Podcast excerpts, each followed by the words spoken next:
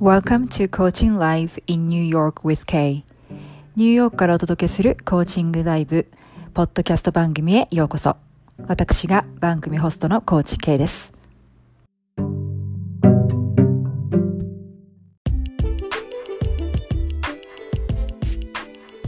Hi everyone, thanks for tuning in today. I just wanted to say hi and quickly introduce myself as well as what my podcast program is about.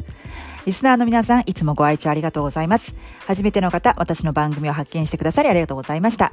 この番組では、2012年より認定ライフコーチとして活動してきたニューヨーク在中のコーチ K がシナリオなしのリアルライフコーチングセッションを公開しています。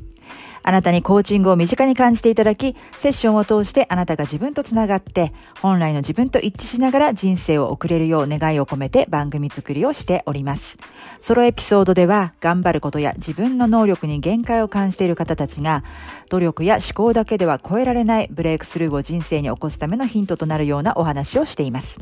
時にはゲストをお呼びして皆さんのお悩み解決のヒントや前へ進む勇気となるようなお話もお聞きしております。ニューヨーク発形式軽やか人生ゲームコーチングで思考分析型左脳派の人、頑張ることに限界を感じている人が直感力を身につけ努力だけでは到達できないブレイクスルーを起こすことをサポートしております。直感力を鍛えるゲームを作ってゲームに夢中になるうちに直感を味方にする新しい能力が3ヶ月で楽しく身につき頭で考えるだけでは超えられない想定外の結果が出る人へと変わります。目標を追い続けるだけの人生からゲームのように夢中になれる、楽しめる人生へとスタンダードを変えたい方、一度無料体験セッションであなたの日常生活ですぐに実践できる直感を身につけるためのカスタマイズゲームを作ってみましょう。無料セッションのお申し込み、または番組についてのお問い合わせ、リクエストは概要欄に載せております各リンク、またはインスタグラムのアカウントの DM までご連絡ください。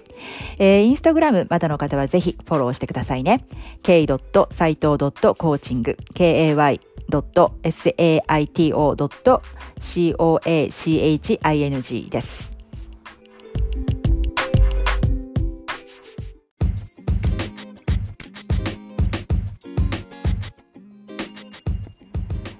ここで一つお知らせがございます。今までウェブサイトからお申し込みいただいた方に、えー、自分らしく生きるための7つの秘訣という無料冊子、えー、プレゼントをさせていただいたんですけれども、えー、今回、えー、グレードアップした内容で、えー、リニューアルしました。ちょっとエンディングの方でもお話ししてるんですけれども、もうもやもやのお持ち帰りはしない、一気に波動が軽くなる、自分らしく生きるための7つの秘訣ということで、えー、新しいバージョンで、えー、内容盛りだくさんでお届け、しております。えー、こんな方にお勧めしています。周りの人、事象に振り回されてる感がある。自分のやりたいことはいつも後回してなんだか不満、満たされない毎日。家でいつも一人もやもやしている。自分がどう思うかより他人の目や評価を優先してしまう。自分らしく生きたいけどなかなか振り切る勇気がない。どこから始めていいかわからない。えー、これに一つでも当てはまる部分がある場合は自分からずれている証拠です。この無料プレゼントの7つの秘訣を実践することで、あなたの波動が軽くなり、本当の自分を感じながら生きることが当たり前。えー、デフォルト初期設定になっていきます。えー、プレゼントご希望の方は、えー、概要欄に貼り付けてありますリンク、またはインスタグラムの DM から、えー、お申し込みください。たくさんの方のお申し込みお待ちしております。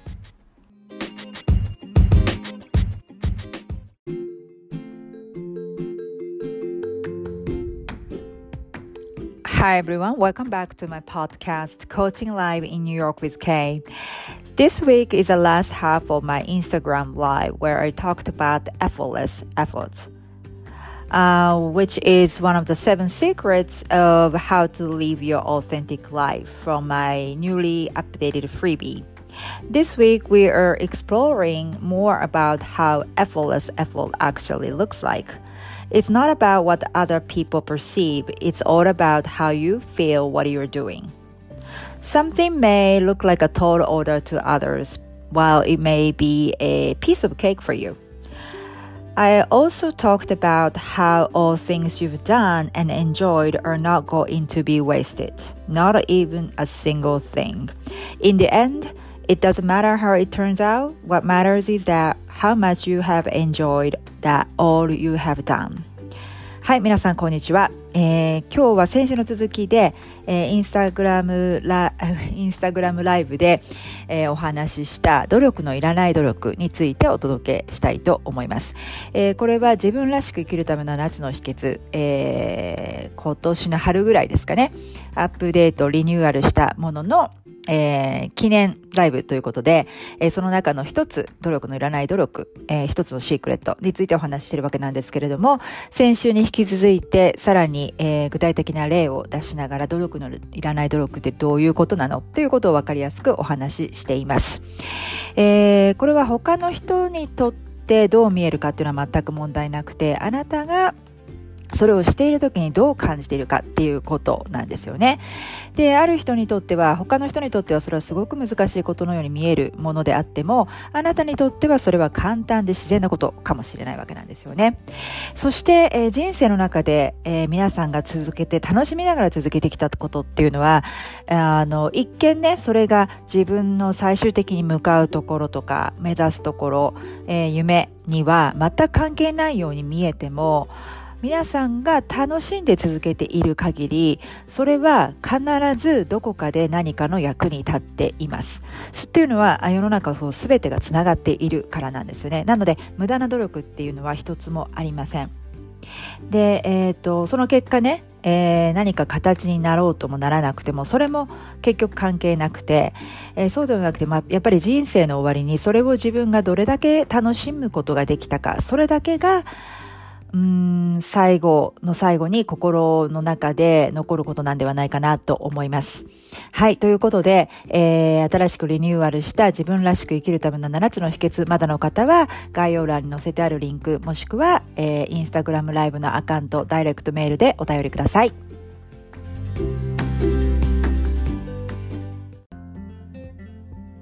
はい。で、そのね、あの、 effortless effort の例としてその英語。だから私からすると effortless effort なんですよ。努力のいらない努力で。もう楽しくてしょうがないからやっていただけであって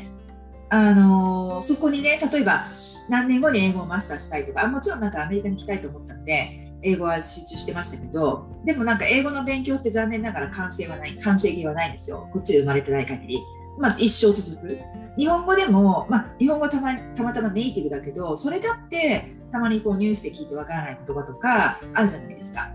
で例えば私なんか三島由紀夫の本を読んでちんぷんかんぷんとかね。なんか難しすぎて言葉が。あるじゃないですか。だから英語も同じで特にネイティブじゃないんだからそんな勉強の終わりになってないんですよ。だから一生やっていくしかないじゃないですか。でも多分日本人の方って諦めるのが早いんだと思う。英語ってそういうふうに基礎がちゃんと英文法英語構文ができてる人で早くても一生懸命スピーキングの勉強をして早くてもね多分最低1年1年半はかかります。私多分1年半はかかるんですね。相当勉強しても。でさらにそこからそういった辞書の暗記とかドラマのディクテーションドラマのセリフの全暗記とかをやってそれでも別にネイティブと同じに話せないですからね。だかそんなもんです英語って。だから結果をあまり求めすぎたりとかスピードを求めすぎると絶対挫折します。なので努力のいらない努力っていうのはいかに楽しんであの何て言うんだろうな。効果が出てないからってすぐに諦めちゃったりとかうん行き着くところの目的のところを非常に期間をその短,、えー、なんでしょう短くしてしまってそこまでいかないから諦めちゃったりとかするえ、のがちょっとまあ残念かなと思います。だからそういう人っていうのは多分続かない。で、えっと、英語は多分そのずっと効果が出ない感じでも急にこうバーンって伸びるラーニングカーブがあるんでこうやってても効果出てるのか出てるのか分かんない時期ってすごい長く続くんですよ私もそうだったんですねやってるのいいけどなんか実力上がってんのかな実感が持てないんですね多分それでみんな諦めちゃうんですよだけどそうですね何でも当てはまりますよねだけどそのずっと続けていることによってあの例えば自然でその冬の間何にもこう葉っぱとかが出てない木とかが何にもその内側で起こってるように見えないんだけど春になると突然桜が咲いたりとか花が咲いたりなんかあれいつの間にか青い葉っぱが茂ってるってことがあるじゃないですか。ってことは何にも起こってないように見える冬の時期もその木々の内側ではその準備を始めてていろいろあるわけですよね。じゃないと突然咲くわけないですよ。だそれと全く同じ。なのでやめない限りはあのー、なんだろう地道にこうやっていくとそれが全部内側でつながってある日突然ポンって分かる瞬間が絶対やってきます私実その瞬間をはっきり覚えてますであれ？なんかいつの間にか私全部聞けてるっていうのは徐々にじゃないとこが面白いんですけど急に分かるんですよ。だからこういう感じだったのが急にこうなる瞬間を実感できます、まあ、それがたそれを楽しみでやっていくっていうのもいいと思いますよね英語ね。だから要は、まあ、読む力書く力話す力聞く力えー、全部総合力っていうのは英語なのでそれを徐々に地道にやっていくとその点と点がある日突然全部つながるんですよ。でその瞬間に話すのが楽になります。なので諦めないでやるってことですね。効果が出出ていると思わなくても、うん、あとはあの私がよく驚かれるのは周りから、まあ、筋トレですね。運動系です。私もめちゃくちゃやってて。でも私からするとあと私よりも全然もっと行っちゃってる人たくさん友達にもいるんで、まあ、筋トレ仲間とかそういうなんかジム仲間と話すと別にそんなにおかしくないなと思うんだけど一般的な人と話すとおかしくない？それみたいな。ことはよく言われます。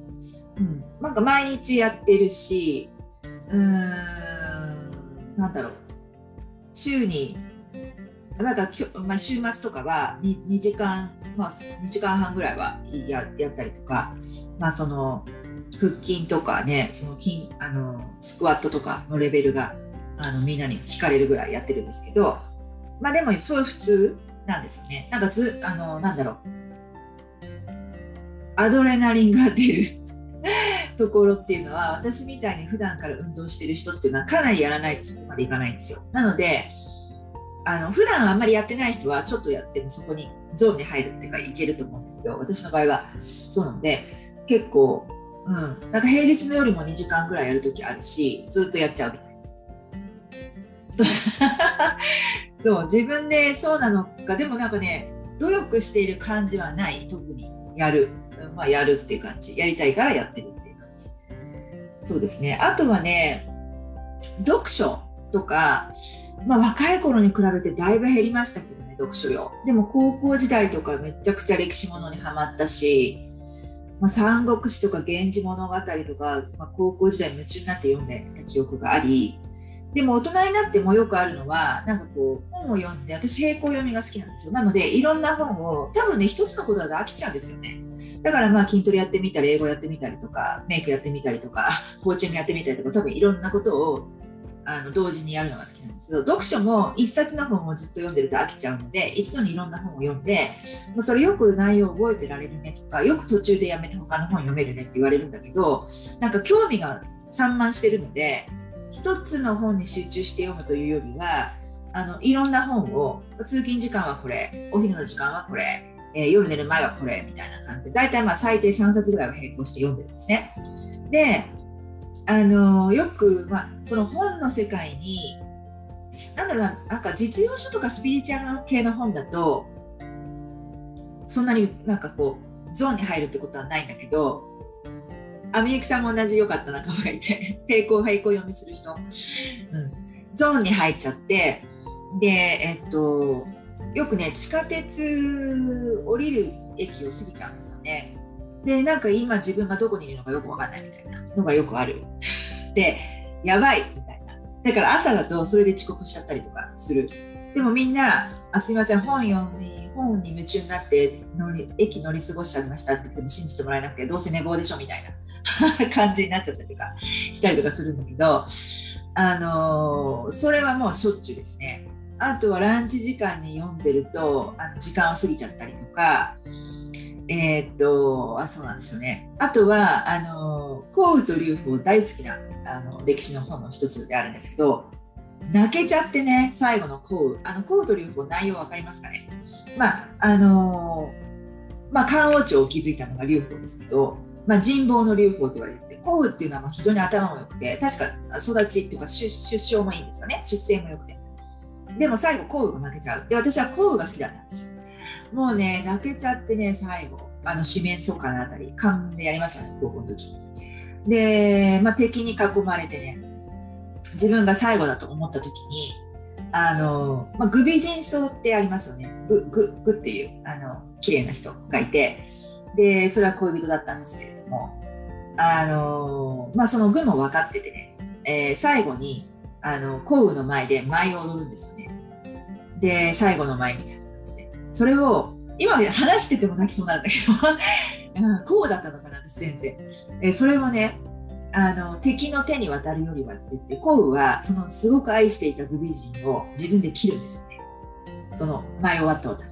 であとは自分の名馬としてずっと愛してた水っていう、えー、だからねそう漢文でねぐよぐよ難事をいかんせん水いかずをいかんせんっていう言葉が最後になるんですよね。で水も幸運にずっと懐いてたから逃がそうとしてもいかないんですよね。でそれでまああの逃が逃がそうとするんだけど最後切るみたいな。感じで、まあ、もちろん自分も自害していなくなるんですけどだかねそこの最後を読んだ時に地下鉄、まあ、これ私まだ日本大学生の時かな読んだあのもうね涙が止まんなくなっちゃってやばいこれ変な人が かなりやばいと思ったんだけどあのかなり入っちゃうんですよ小説とか見て読んでると入っちゃったりとかあとはあの、まあ、ダ・ヴィンチコードはあの気がついたら朝になってましたね。夜寝る時に読んだんだけど、あの、面白すぎて。っていうのとか、結構もうゾーンに入りやすい。でもそういうのも好きだからやるわけじゃないですか。あの、努力のいらない努力っていうのかな。だから、いあのあんまりにも本がたくさんあってたまに会社に持って行ってそのパントリーってね、まあ、まあ、ランチスペースってそんな広くないんだけどであのケイズライブラリーみたいな感じでこうであのお好きに持ってってどうぞみたいな感じで書いとくと、まあ、私英語の本もたくさん読むんで英語の本日本語の本置いとくとみんなあの興味のある人は持ってってくれたりとかしてかなりこれそれそれではけたんですよね。あの余りすぎてる本。であまりにもいろんな分野に及ぶので私の読書読書の幅がえ偏ってないんですよね。だから結構ね私のことをマナーさん会社ではあのまあ、会社が終わったら K さんでバーに行くかジムに行くかどっちでしょうみたいに 思われてたみたいなんだけど読書家なんですねみたいな超驚かれてあのそうそうそう博学ですねとか読書家ですねって言われるんだけど私にとっては別に知識をつけようと思って読んでたわけでもないし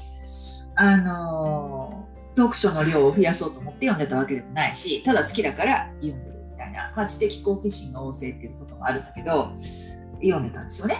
だからそんな感じでその努力のいらない努力っていうのはあのその自分とつながる努力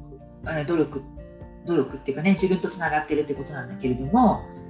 これすごい意志の力いるなとかすっごいモチベーションいるなっていうのは、まあ、ちょっと自分からずれてる努力になってしまうんですねだからその見極めをしてもらってえー、この今自分がやっていることってあの楽しいからやってるのかあのなんかやっぱりなきなきゃいけないやらなきゃいけない達成しなきゃいけないって言って自分で課してやってるのかその違いですよね。でそうするとどんどんどんどんこう自分を大切にしてない感があの増えちゃってでそうすると自分を大切にしてないイコール自己肯定感が下がるんですよね。で、あのそうすると自分で勝手に決めて自分で勝手に苦しめてやってるんだけどもなんだけどもその自分に対するその不満っていうのがあの溜まってきちゃうっていうのがあるんですよね。うん、なので、まあ、それをあのピックアップするというか自分で気をつけるですよね。であとその努力に見えない努力をやっているとでもそんなあよくわかりますありがとうございます。あのそんなにこう例えば自分の目標とか夢がここにあってでも effortless effort 努力の努力のいらない努力をやってる分野っていうのが全然関係ないように見える時あるじゃないですか。例えば私コーチングやってますけどそのじゃ英語のあの勉強とか筋トレとか読書。なんか全く別にコーチング別にコーチングのスクールで学んでコーチングの勉強でその effortless を effort effortless effort 努力のいらない努力じゃなくてうん、その全然また関係ないような分野でやってるように見えるけど実は全部つながってます。で、えー、特にまあ私の場合で言うと読書とかがすごい役立ってるんですよね。まあ、コーチングでもあのいろいろもちろんそのスキルを学んだしあのテクニックっていうのを学んでるんですけどそれはそれですごく勉強になったんですけど何が一番役立ってるかっていうとやっぱ読書量ですね。読書量と、まあ、もちろん自分の人生経験、えー、と自分の通ってきた道があの今コーチングしている方が通ってきてる道だったりとかするから、まあ、自分の経験があったりとかするしうんであとはね筋トレに関しては何だろうななんかこう多分激しいあのクラスとか厳しいトレーニングとかを取ると、まあ、ジムとか行ってた時とかなんだろうなんかね自分はこうメンタルを鍛えに行ってるなっていうのも半分あったんですね。でこう自分ねあのきついトレーニングを達成したっていうとそのその自信がつくんですよね。でメンタルが鍛えられてでその強いメンタルっていうのはやっぱりいか、えー、なんだろういかなる時もあのやっぱり役に立ちますよね。だからなんかそんな私みたいに別にストイックにやる必要はないんだけどで筋トレである必要はないんだけど運動である必要はないんだけど何かこう一日に、まあ、ちょっとの時間でも自分にとってちょっとこれちょっと努力のいらない努力と相反するかもしれないけどちょっとこうメンタルが鍛えられるようなことをやってると自分に自信がつくしあの自己肯定感も高まると思います。でそうするとあ自分ってこれができたんだから、まあ、何があっても大丈夫かなっていう自分に対する信頼感も高まるんですよね。で私はまあ単純な話それは運動でできたんで運動って素晴らしいっていう結論なんですけど あのメンタル鍛えてると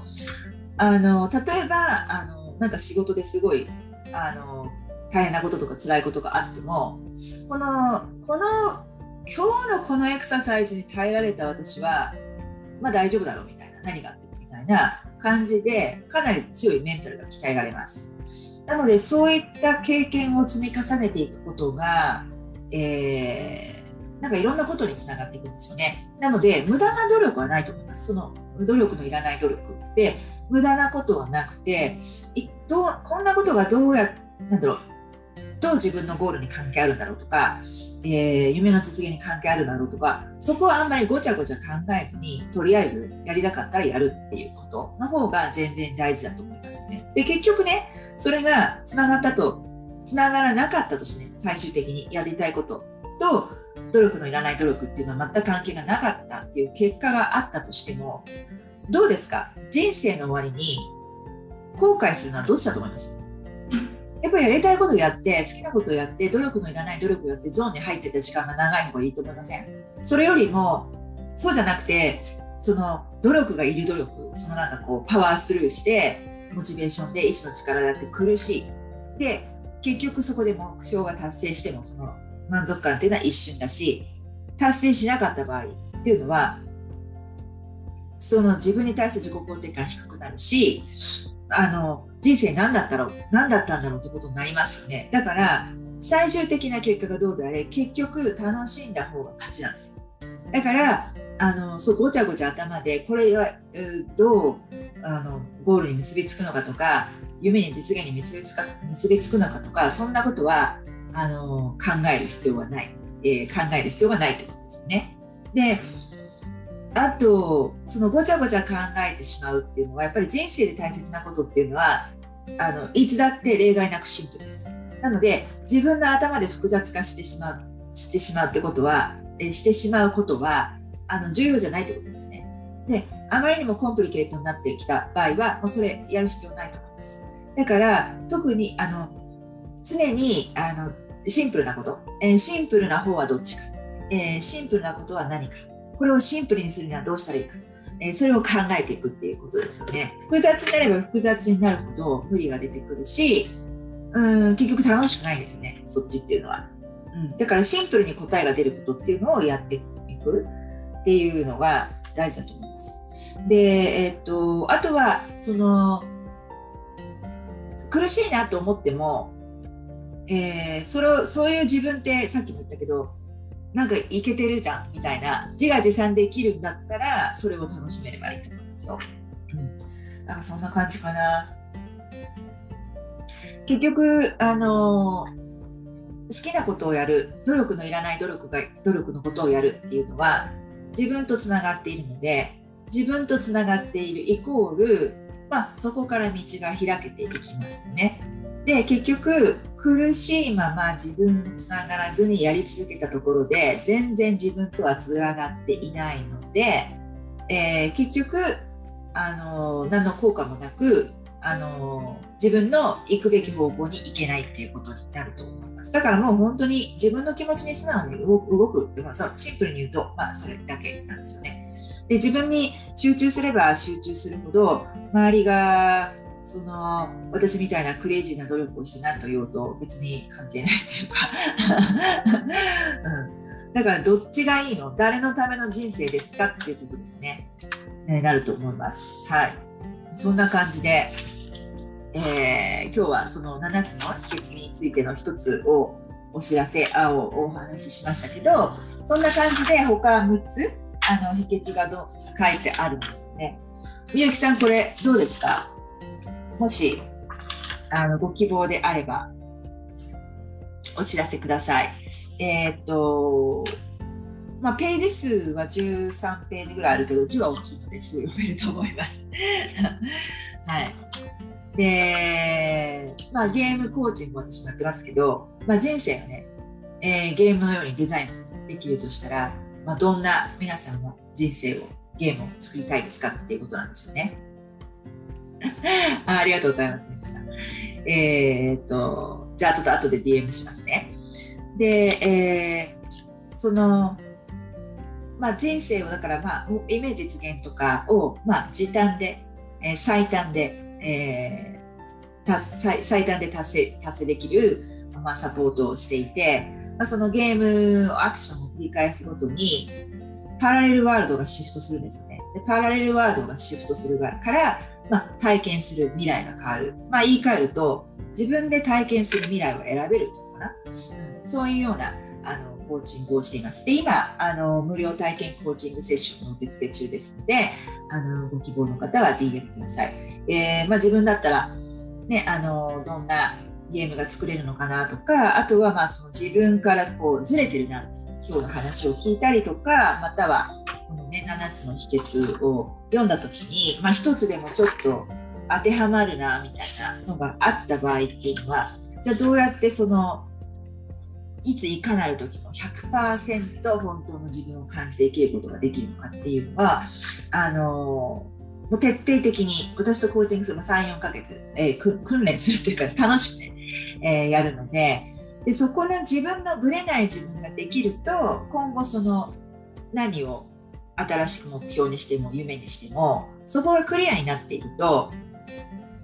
断然早いですよね。で一回この私とゲーム作りを学ぶと、まあ、コツとかパターン化ができるようになってくるのでああのあどうやったら次は最短でそこに行けるのかなっていうのは今度自分でやってみることができるっていうことになると思うんですね。まあ、それでもなんかちょっとねあの客観的な視点が欲しいとかサポートが欲しいっていうのであるとまたね、定期的にどなたかコーチを雇ったりとかっていうのもあると思うんですけどだから私のお客さんもねあの長い私も10年コーチやってますからあの長い人は女のであのコーチやってあコーチングやって何ヶ月やってまた去っていってまた12年後にまた新しい目標とか夢とか新しいチャレンジが出てきて、まあ、ちょっとこれを楽しくやっていきたいでまた帰ってきてするので あのそういう感じであの長いお客さんも一緒に楽しんでますけど、うん、なんかまあ共通してるのは皆さん、まあ、ぶれない自分軸を作っていって、まあ、軽やかに旅立っていかれるっていう感じかな。であとは人生のステージが変わるごとに自分のそのチャレンジのレベルもどんどん上がっていくんですよね。でそうした時に、えー、じゃあこれはどうやってあの楽しく乗り切っていけばいいのかとかその突破口ですね。突破口とかブレイクスルーとかトランスフォーメーションとか大体皆さん私とコーチする方のテーマっていうのはその辺になりますね。何かこう変えたい、えー、現状を変えたい、えー、っていうので、まあ、現状を変えるのにはよく言ってますけど、まあ、習慣を変えるしかないんですよ。で習慣を変えない限り絶対人生は変わっていかないんですよね。で習慣っていうのは自分の思考癖であったり行動のパターンですよね。でそれってよっぽどの人じゃないとやっぱり自分ではわからないですよね。わからないし客観的なやっぱりフィードバックっていうのは必要になってきて私も今コーチで雇ってるんですけど、えー、私常にメンターコーチがいて今ビジネスコーチともやってるんですけどあのやっぱりね盲点がねありますよね人間でね一人ではやっぱりどうしてもあの見えないところがあるのであのそういう意味で、まあ、コーチングっていうのを利用していただくと、うん、なかなかあの便利かなって 思います。あのそこでやっぱり一生が変わるんですそこで一生が変わるっていうのは大きいと思いますね。でもちろんそのまた、ね、人生を進んでいく途中でいろいろあるけれどもその節目節目のターニングポイントであのやっぱりコーチングなり、まあ、人によっては何でしょうねコンサルタントとかカウンセラーとかいろいろあるかもしれないけど何かしらこう第三者のフィードバックっていうのがあると多分自分が見えなかった世界が広がっていくっていうのはあのライフチェンジングな経験になるかなと思います。はい、という感じで、えー、今日はありがとうございました。えー、何かご質問ありますか？今日終わりにする前。まあ、アーカイブを残すようにしますけど、じゃこれご希望の方はぜひ DM ください。で、えっ、ー、と、まあ、体験セッションをね、ご希望の方は、えー、大体まあ1時間でで、私いつもライブで顔出してますけど、あのコーチングやるときねあ、ありがとうございました、ね、さん、ありがとうございます、いつも。えー、っと、私耳だけでやってるんですね。で、っていうのは、あのフェイス2フェイスでやる方がいいっていうコーチもたくさんもちろんいるんだけど、私の場合は耳で聞いた方が集中できるんですね。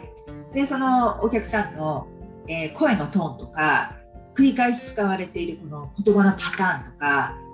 こう、お顔が見えるとやっぱりあの、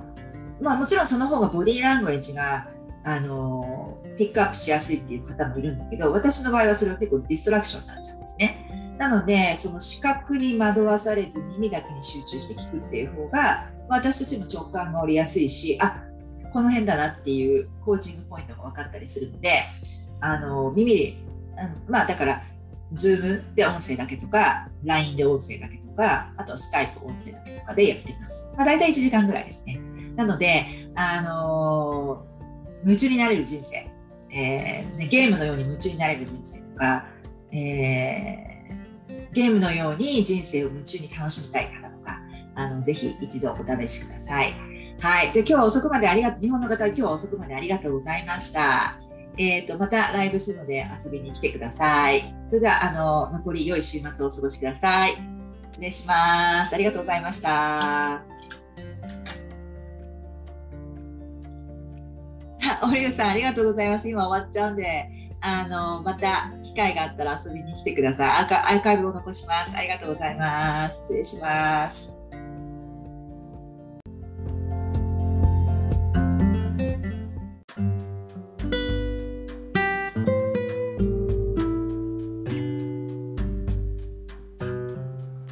はい。ということで、今回のエピソードはいかがだったでしょうか？もし共感していただいたり、ためになった、ピンときた、または何か気づきがあったという方は、ぜひ配信登録と高評価、レビューボタンを押してくださいね。そしてお友達にもシェアしていただけると嬉しいです。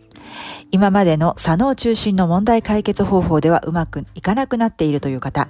頭で考えられうることよりも先にいけない、広がりがないと感じている方、自分の能力の限界を感じている、仕事も評価されているし、真面目にやるべきことはやって自分の責任を果たしているのになぜか人生楽しくないという方。